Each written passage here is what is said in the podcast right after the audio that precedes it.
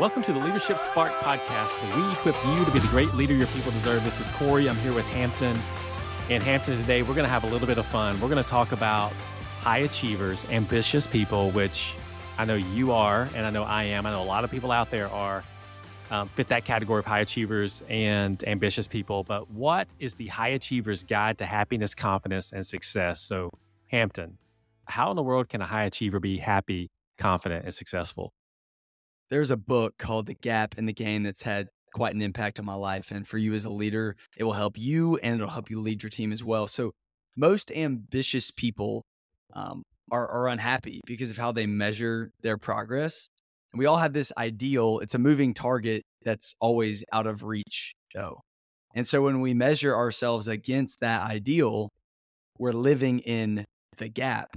However, when we measure ourselves against our previous selves, we're in the gain. So the book is called The Gap and the Gain. And so think about um, no matter how far you've come in life, how much success you've had, you might always be looking at the gap of, okay, I'm here, but there's this ideal way out there.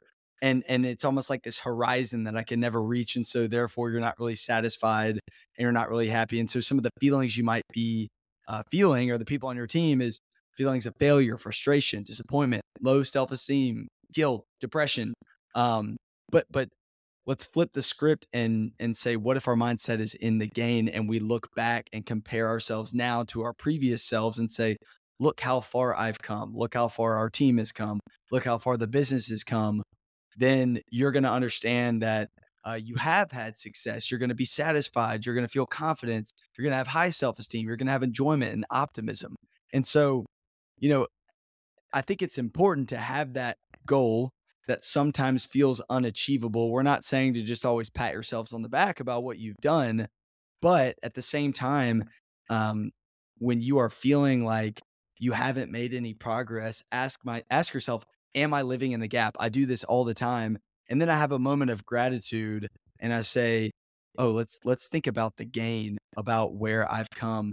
And I think for you as a leader, you're going to have people on your team that struggle with this a lot, and this is a very Uh, Corey loves this word, pragmatic principle, that you can share with your team uh, to help them understand uh, that that things aren't all that bad, you know, and that and that they they have come a long way. Just helping them recognize how far they've come uh, will will help you be a really effective leader.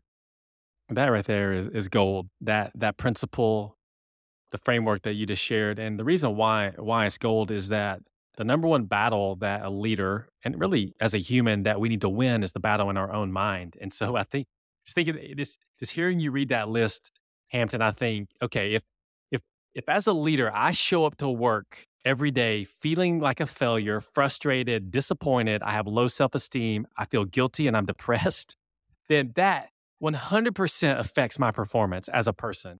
And it one hundred percent affects how I lead my team. If my team shows up like that every day, then we are going to be operating from a low state of mind, which means we are not going to operate at our highest potential. But then the other part of the list that you read is that if I, if I feel successful, if I feel satisfied, if I feel confident, if I feel like I have high self-esteem, which is really the the inward way that I think about myself, or I'm enjoying what I do, I'm optimistic, which is what you described as as the focus on the gain, then one hundred percent impacts performance. And so here's the go and do for you as a leader. Number one is win the battle in your mind. Are you focused on the gap? Are you focused on the gain? Start with you. Start with yourself. Number two is think about your team and think about the high achievers, the ambitious people you have on your team, because they are probably struggling with this. They're probably struggling to focus on the gap versus the gain. And you can help them shift their perspective from the gain, from the gap to the gain. And they can focus on that. And you can remind them of the gain as well, so that you can pull them up into a high state of mind that will allow you, you as a leader, them as an individual contributor on your team, and you as a team together perform at a high level. So commit to focus on the gain and not the gap.